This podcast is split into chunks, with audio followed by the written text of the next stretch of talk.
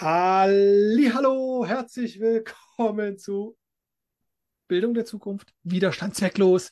Ich heiße dich auch heute wieder recht herzlich willkommen am Morgen, am Abend, in der Mittagszeit oder zum Einschlafen. Aber da gibt es den Einschlafen-Podcast für. Deswegen hoffen wir, dass du dein Gehirn in Betriebsbereitschaft hast und mit uns ein paar Gedankengänge durcharbeiten willst. Es geht um den Umsetzungsimpuls und ja, ich bin der Dirk und ich heiße dich herzlich willkommen und mit mir wieder dabei die zauberhafte Jennifer. Jennifer, geht's dir gut? Schön, dass du da bist. Vielen Dank. Vielen Dank für die nette Einführung. Und ja, mir geht es sehr, sehr gut. Ich hoffe, dir geht's auch gut, lieber Dirk. Und ich freue mich auch, dass wir noch diesen Umsetzungsimpuls zusammen machen dürfen zum Thema friedvolles Miteinander oder auch Frieden beginnt bei mir, wie ich ihn vielleicht auch gerne nennen würde. Und eingangs dazu habe ich eine kleine Übung mitgebracht. Die Leute, die uns jetzt auf YouTube folgen, die können das jetzt gleich am Bildschirm mitverfolgen, was ich da mache. Und für die anderen erkläre ich es kurz. Und zwar ist das so eine Mischung aus Mudra, Mantra und man macht mit den Fingern so bestimmte Bewegungen. Und zwar führt man immer den Daumen an den nächst nächsten Finger. Also man fängt mit dem Zeigefinger an, dann führt man Daumen und Mittelfinger zusammen, dann Daumen und Ringfinger und dann Daumen und kleinen Finger. Und dann fängt man wieder vorne beim Zeigefinger an und geht immer so äh, durch diese Reihenfolge der Fingerberührung. Und mit jedem Finger sagt man etwas. Und zwar beim ersten sagt man ich, nein. Stimmt gar nicht super. Wir fangen mal richtig gut an. Friede beginnt bei mir. Und das erste ist Friede, also Daumen und Zeigefinger ist Friede, Beginn, Daumen und Mittelfinger. Bei ist Ringfinger und Daumen, mir ist der kleine Finger und der Daumen. Und dann Friede beginnt bei mir. Und man kann das natürlich sich laut sagen, aber es ist auch eine wunderbare Übung. Ich habe es immer meinen Schülern auch gezeigt. Das konnten die dann auch im Unterricht machen, wenn die irgendwie aufgewühlt waren und sich das einfach im Stillen gesagt haben. Und man hat dann manchmal unter den, unter den Tischen, der Schreibtischen der Schüler hat man gesehen, wie die diese Übung mit den Fingern gemacht haben. Und schon allein das beruhigt, wenn ich äh, einfach nur so von diesen Akupunkturpunkten ausgehe, dass ich immer die Finger so im Rhythmus nacheinander bewege. Und wenn ich dann für mich selber auch nochmal dieses innere Mantra spreche, Friede beginnt bei mir, und ja, einfach mal reinzuspüren, wie sich das anfühlt, wenn ich mir das dann auch über so zwei, drei, vier Minuten, wie auch immer. Und es ist natürlich auch für die, die berufstätig sind, ein super Tool, weil ich kann das auch in einer Besprechung machen oder in einer Lehrerkonferenz. Einer der äh, Lieblingsaufgaben der Lehrer ist, glaube ich, die Lehrerkonferenz. Ich glaube, ich kenne gar keinen, der die toll findet. Und da dann auch einfach, wenn irgendwas gesagt wird, was einen gerade ziemlich aufregt, sich einfach zu sagen, okay, Friede beginnt bei mir. Und einfach nur dieser gedankliche Switch eben nicht auf das, was mich gerade aufregt, nicht dahin, wo könnte ich jetzt negative Energien und negative Gedanken und was wühlt mich da gerade alles auf, sondern einfach sich darauf zu konzentrieren. Also man muss sich ja schon ein bisschen konzentrieren, auch wie macht man es mit den Fingern und dann das mit dem Sagen und es erfordert einfach gerade ein bisschen Fokus und den lenke ich dann gerade schon mal von dem unfriedlichen Thema weg, hin wieder zu mir und hin zu meiner inneren Welt und vielleicht trägt es dazu bei, was auch immer für eine Situation es gerade bei dir sein mag, dass du dann schon wieder in diesen friedlichen Kontakt gerätst. Und ja, kommentiert gerne mal, ähm, ob ihr das testen konntet, ob ihr eine Situation hattet, die eben nicht so friedlich war, wo ihr das vielleicht damit auch schon switchen konntet, Richtung friedliche Gedanken. Sehr schön. Guck mal, habe ich auch schon wieder was Neues dazugelernt. Vielen Dank dafür. Finde ich, finde ich sehr schön. Ich kenne auch so Fingerübungen, aber eigentlich eher so zum Verknüpfen der beiden Gehirnhälften. Ja. Und äh, dachte jetzt, oh, das ist aber nice. Also, es ist wirklich gut. Ja, das ist mehr so eine ähm, Übung und ja, mhm. einfach dieses Mudra-Mantra, das ist was, was man auch aus dem Yoga kennt. Da macht man ja auch bestimmte Haltung, wenn man meditiert mhm. und daher kommt das. Ja. ja, sehr schön. Vielen Dank dafür. Aber ich glaube, das soll es ja nicht gewesen sein heute, denn äh, wir wollten, weil wir das auch in der letzten Folge äh, angesprochen haben, noch äh, ganz kurz oder äh, entsprechend äh, so lange wie es nötig ist über Marshall Rosenberg sprechen äh, und die gewaltfreie Kommunikation und die vier ja, Schritte der gewaltfreien Kommunikation mal mit reingeben. Habe ich das so richtig wiedergegeben? Hast du wunderbar wiedergegeben und schön zusammengefasst, genau, weil wir davon ausgehen können, dass die meisten Konflikte ja eben in einem kommunikativen Austausch stattfinden und wie auch immer dann diese Kommunikation eben abläuft. Und dass man da vielleicht auch schon mit ein bisschen mehr Struktur in der Kommunikation, wenn man schon weiß, das ist jetzt ein schwieriges Thema und sich vielleicht ja auch auf manche Gespräche dann doch auch mal etwas vorbereitet oder etwas bedachter, etwas achtsamer rangeht, ist ja auch so ein schönes Wort, besonnen. Ich bin besonnen.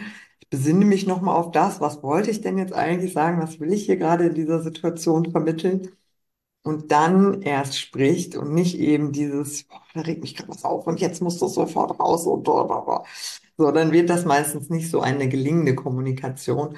Und mit diesen vier Schritten hat man so ein, wie ich finde, schönes, leichtes Tool, was einem vor allen Dingen auch hilft in wiederkehrenden Kommunikationszusammensetzungen, ähm, man einfach so etwas auch gemeinsam einübt. Also sagt man mit dem Partner oder mit Kindern in der Familie oder auch in der Schule, dass man sagt, hey, das sind unsere vier Schritte. Man hängt sich vielleicht auch nochmal auf, dass man dann auch ähm, so, so einen visuellen Anker hat und wenn man dann nicht mehr genau weiß, okay, welchen hatte ich jetzt schon, was kommt denn jetzt als nächstes, bis man das sozusagen schon so automatisch macht und diese vier Schritte sind eben, dass ich erstmal auch etwas bemerke. Ich bemerke ja etwas, was mich auch stört.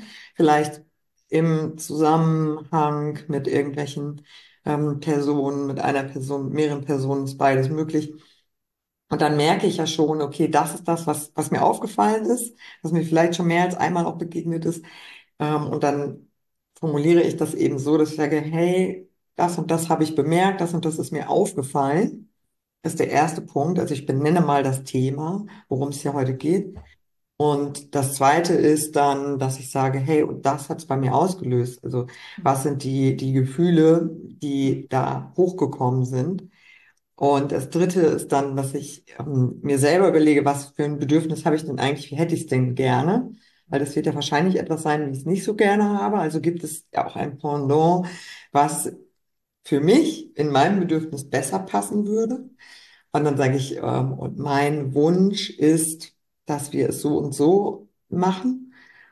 Und dann formuliere ich das viertens als Bitte. Könntest du bitte? Und dann ist das eine Einladung und der andere kann sagen ja oder nein. Und es ist eine andere Energie, als wenn ich sage, und ab morgen machst du immer deine Hausaufgaben sofort nach dem Mittagessen. Ähm, das wäre eine Aufforderung oder eine Anweisung und löst beim Gegenüber eben schon schnell Widerstand auch aus. Ne? Da mache ich das erst recht nicht. So dieses innere Kind, was dann bei vielen Kindern dann auch spricht. Ähm, und wenn ich aber als Bitte formuliere, hat derjenige ja nochmal die Möglichkeit und den Moment, auch reinzuspüren, ja, möchte ich das jetzt erfüllen? Und ich habe quasi eine Wahl. Und diese Wahl, die ist sehr, sehr wertvoll, gerade wenn es in diese Richtung friedvolle Kommunikation geht. Wenn ich eine Wahl habe, bin ich vielleicht auch bereit, auf den anderen zuzugehen. Und wenn er mir das auch so erklärt, was passiert da bei ihm, welche Gefühle löst das bei ihm aus und so weiter, habe ich auch eher eine Erklärung, als wenn ich nur sage, so, du machst das ab jetzt immer nach dem Mittagessen die Hausaufgaben. Und der, das Kind weiß gar nicht, warum ist denn das jetzt gerade wichtig. So, für mich ist das vollkommen okay, wenn ich die abends um zehn mache. Ja. Ähm, und das Bedürfnis ist dahinter gar nicht irgendwie klar. Die Erklärung ist nicht klar. Ich muss das verstehen. Und ich kann den anderen nur dann verstehen, wenn er seine Bedürfnisse auch äußert oder vielleicht auch die Verletzungen, die dadurch entstehen. Und dann eben das Bedürfnis und das als Wunsch formulieren und eine Bitte zu äußern. Mhm. Und ich glaube, wenn wir alle so ein bisschen mehr in diese Richtung kommunizieren würden miteinander, wäre das eine sehr angenehme, friedvolle Kommunikation. Und auch mir gelingt das nicht immer. Und ich habe das auch ehrlich gesagt in der Schule auch nicht oft genug umgesetzt. Mhm. Und weil da eben auch aus diesem Grund, es muss immer schnell gehen und zwischen Tür und Angel und so weiter. Und dann hat man diese vier Schritte gar nicht so im Kopf. Also es wäre eigentlich schöner, wenn das wirklich auch in der Schule verankert würde und man es auch mhm. gemeinsam einüben würde. Mhm. Um, und das sozusagen als, als ja, festen Bestandteil auch ansieht, ne? Auch unter Kollegen und mit dem ganzen Personal, was da auch beschäftigt ist wäre das noch ja, ich glaube, sagen müssen wir auch mal in dem Sinne. Also ich würde mir das wünschen, dass das ein fester Bestandteil wäre, dass man dann auch immer wieder daran erinnert wird, hey, das äh, war doch mein, mein Wunsch, das so zu formulieren. Ähm, ich starte nochmal neu. Oh, sorry, ich bin jetzt wieder so. vorausgeprescht. Ich stoppe nochmal. Ich fange nochmal neu an.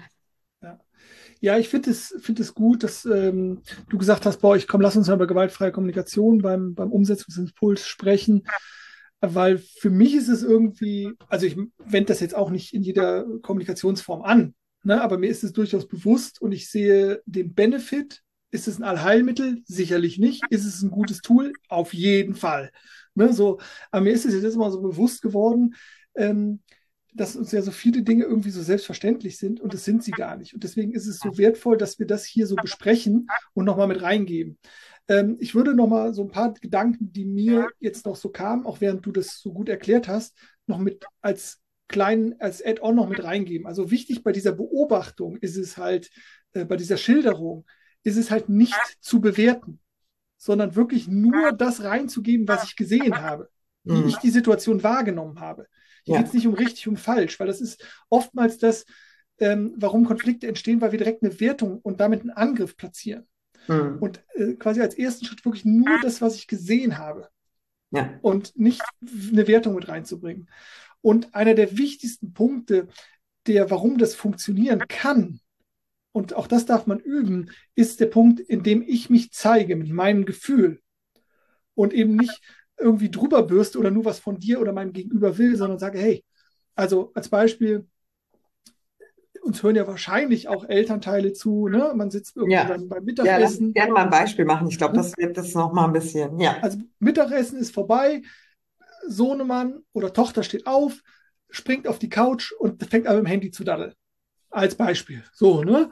Und dann könnte man sagen, du, Schatzi, sehe dich immer nach dem Mittagessen, du springst auf, gehst aufs Handy, äh, gehst auf die Couch und spielst mit dem Handy rum. Und irgendwie, und jetzt kommt sozusagen der zweite Schritt, wie fühle ich mich dabei? Sagen, du, ich fühle mich da irgendwie nicht gut. Ich fände es irgendwie schön, wenn du einfach die Hausaufgaben erledigen würdest, dann wäre das erledigt und dann kannst du machen, was du willst. Und ich habe dann ungutes Gefühl. Ne? Also ja, vielleicht auch das noch ein bisschen auszuweiten, weil mhm. nicht gut. Also ich, mich stresst das dann, weil ich dann immer noch während des ganzen Nachmittags darüber nachdenke, dass du noch die Hausaufgaben machen musst. Zum wenn Beispiel. Das, genau, wenn das ein also Stressgefühl das ist. dem genau. Kind nochmal genauer erklärt, warum das mhm. ein Stress, weil das Kind wird vielleicht sagen, das ist doch nicht dein Thema, das ist doch mein mhm. Thema. Ne? Also, ja, genau. dass man einfach als Mutter sagt, hey, du, ich hätte gerne, dass du das erledigt hast. Oder vielleicht mhm. auch, dass ich beobachtet habe, mhm. dass du dann abends immer so spät erst ins Bett gehst, weil du eben noch nicht fertig bist ne? und, und du morgens nicht so gut rauskommst. Also es kann ja verschiedene Begründungen genau. geben. Aber genau die eben noch so ein bisschen detaillierter dem Kind genau. zu erklären. Ja, genau. Und wenn es nur ist, dass man sich dann einfach Gedanken und Sorgen macht, ne, das dann auch mitzuteilen. Also, dass wir einfach da transparenter werden, ähm, unseren Mitmenschen gegenüber, in unserem Beispiel unserem Sohn oder Tochter gegenüber, zu sagen, ey, ich mache mir halt einfach Sorgen und dann ist mein, mein, mein Kopfkino an und ich fände es einfach, ne, also wie äh, Jennifer gerade sagt, da so ein bisschen ins, äh, ins Detail zu gehen. Und dann das eigene Bedürfnis zu äußern und zu sagen, hey, für mein Gefühl, für meine Erlebenswelt, für mein Wohlbefinden wäre es klasse. Ne? Also so, äh, und dann sozusagen auch in die Bitte zu gehen, die wir dann an unser Gegenüber, an das Kind richten, zu sagen, hey, setz dich doch nach dem Mittagessen als Beispiel direkt an die Hausaufgaben. Ja. Und, ich wäre beruhigter, ähm, wenn du die Hausaufgaben direkt erledigst, weil dann habe ich nicht mehr im Kopf diesen Gedankenstress oder so, ja. Genau. Also ähm, zentral oder wenn man es vielleicht, also wichtig ist, ähm, diese, diese empathische Position, dass ich mich in diese verschiedenen Rollen setzen, reinversetzen kann und natürlich, dass ihr authentisch seid. Also in eurer mhm. Kommunikation da nicht irgendwie eine Show draus macht oder, oder ähm, auch wieder nur ein Abarbeiten von hier vier Fragen ist, sondern mhm. dass es wirklich, dass ihr das ernst meint. Weil das, das merkt mhm. der Gegenüber. Ja, und auch diese Ich-Botschaften. Also was macht es mit dir? Ne? Was ist jetzt wirklich da dein innerer ähm, Prozess, dass man dem Kind wirklich auch mitteilt, was es in einem auslöst? Und viele äh, Eltern habe ich auch schon so in Gesprächen gehabt, die haben dann immer so, ja, aber das ist jetzt für mein Kind doch zu viel oder so, wenn ich das jetzt so ausführe und reicht dann nicht einmal, wenn ich sage, so Hausaufgaben nach dem Essen äh, kannst du versuchen, aber die Bereitschaft des Kindes, das dann zu machen, wird eben größer mit dem Verständnis, warum das jetzt sinnvoll ist. Hm. Und desto besser ich das erklären kann, desto eher habe ich das Kind auf meiner Seite. Und dann ist es eben nicht mehr dieses von oben herab, habe ich dem Kind irgendwelche Vorschriften gemacht, sondern es ist ein Miteinander. Und dieses Miteinander, man kann sogar auch so weit gehen und sagen, hier, das ist mein Wunsch. Wie siehst du das? Kannst du dem entgegenkommen oder müssen wir irgendwie nochmal schauen, ob wir einen Kompromiss formulieren können? Ne? Und da hat man das Kind dann sozusagen ja mit ins Boot geholt. Wir arbeiten jetzt gemeinsam an einer Lösung, die für uns stimmig ist und du bist ein Teil des Prozesses. Du bist nicht nur das äh, Opfer meiner Vorgaben, sondern wir entscheiden gemeinsam. Und das ist dann das, was wir als Ziel so in der demokratischen Erziehung eigentlich haben, dass wir gemeinsam Dinge aushandeln, wie es für dich und mich stimmig sein kann, wo wir beide dann als Gewinner hervorgehen. Und das wäre dann, glaube ich, die friedlichste Lösung. Ja. Ja, und also ähm, ich tue mir, also der einzige Kritikpunkt, den ich sozusagen an dieser Methode habe, ist, dass ich von jemand anders was will. Mhm. Ne? Also ich mache, also weil ich sozusagen jemand anders verantwortlich mache. Und da wird aber der spannende Punkt drauf, und das ist ja das, was, was Jennifer jetzt auch gerade sagt, das ist eine demokratische Art, das ist ein Miteinander und das allein ist schon ein Gamechanger. Ja. Wie oft sagen uns die, äh, die jungen äh, Erwachsenen, die, die Kinder, jetzt nimm mich doch mal ernst. Und dann Mhm. kommt als Antwort, ja, dann verhalte dich mal wie ein Erwachsener. Ja, soll dein Sohnemann, deine Tochter jetzt auch über dich rüberbügeln? Also das, das ist wie so ein Erwachsenerverhalten. Nee, sondern was wir doch eigentlich wollen, ist ein Miteinander sprechen, den Gegenüber ernst nehmen, ernst genommen werden und füreinander da sein. Und das ist ein wunderbares Tool. Und dann nämlich auch zu sagen, okay, ich fände es halt geil, wenn du die Hausaufgaben direkt machen würdest. Ja, das kann aber dein, deine Tochter, dein Sohn sagen, ja, ich finde sie total ungeil, habe ich keinen Bock drauf. Und, und dann geht es ja erst los. Ja, Dann genau. geht's, ne? So. Und dann eben ja auch in der Kommunikation zu bleiben und auch in diesem äh, friedlichen Austausch. Es ist nicht gegen dich. Also die Eltern nehmen ja auch häufig dann Dinge auch so persönlich, als ob das Kind jetzt etwas gegen die Eltern machen wollen würde. Nein, es macht in dem Moment ja etwas für sich. Also für das Kind selber ist vielleicht stimmiger, die abends zu machen, weil es nach der Schule so erschöpft ist, dass es erstmal eine Pause braucht.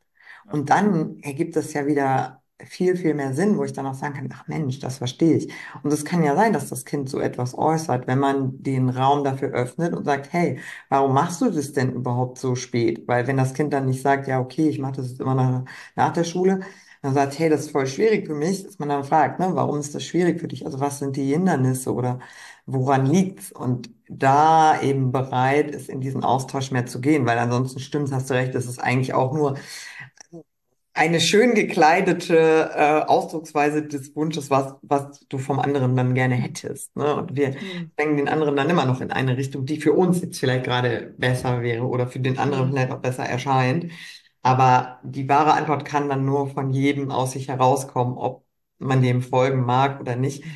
Und das Friedliche wäre dann eben auch mit jeder Antwort klarzukommen, denn darüber haben wir noch gar nicht gesprochen. Also ob diese Bitte dann umgesetzt wird, bleibt dann auch noch offen. Ne? Und da Hm. dann eben friedlich mit zu sein, wenn die Bitte eben auch vielleicht nicht oder nicht immer erfüllt wird.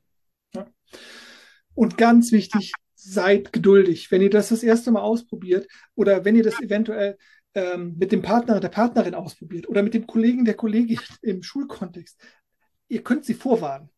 Mhm. Ich habe da was gehört. Sollen wir das mal ausprobieren? Ne? Weil sonst sagen die eventuell, du redest so komisch. Was ist mit dir los? Geht's dir nicht gut? Ne? So, also Thema Transparenz, also das vielleicht auch dann einfach ganz transparent machen und zu sagen, hey, ich habe da was kennengelernt. Wir wollen wir das mal ausprobieren, ne? Auch so diese. Einladung, hey, Mhm. Kann, kann gut sein, kann auch schief gehen, aber lass uns doch mal testen. Und dann sind wir wieder beim Experiment, ne? Also die Grundlage auch immer für dieses äh, friedliche Miteinander ist auch immer so die Neugierde, ne? Die Neugierde am anderen und auch mal andere Dinge auszuprobieren, wie es eventuell friedlicher gehen könnte. Mhm. Und da sich dann gemeinsam auf den Weg zu machen, ist schön, ne? Weil sonst ist es auch wieder oft der eine gegen den anderen. Also vielleicht miteinander zu sagen, hey, hast mal Lust, Experiment? Okay, schauen wir mal, wie es funktioniert. Ja. ja, viel Freude beim gewaltfreien Experimentieren. Genau, wir freuen uns auf jeden Fall, wenn ihr unsere Impulse mal testet und äh, für euch reinspürt, ob das was sein könnte. Auch gerne Kritik oder andere Ideen, weil vielleicht habt ihr auch noch viel tollere oder wirksamere Tools in eurer Toolbox, die ihr gerne auch äh, hier drunter mit den anderen teilen könnt, weil vielleicht habt ihr dann auch noch einen Impuls für unsere äh, Zuhörer, Zuschauer, Lauscher dann können wir uns gegenseitig nur bereichern, wenn wir uns da auch äh, austauschen und uns gegenseitig inspirieren. Dazu laden wir euch herzlich ein und freuen uns natürlich wie immer, wenn ihr nächstes Mal wieder reinlauscht. Und bis dahin auf jeden Fall auch gerne den Podcast bewertet, teilt mit euren Liebsten, wo ihr denkt, die könnten auch zu diesem Thema, diesen Impuls mal gebrauchen. Und äh, ja, dann teilt es gerne, da freuen wir uns von Herzen. Und ansonsten bis zum nächsten Mal. Danke dir, lieber Dirk, danke, liebe Zuhörer und Zuschauer und bis zum nächsten Mal. Bis zum nächsten Mal. Fried beginnt bei mir. Ja, genau.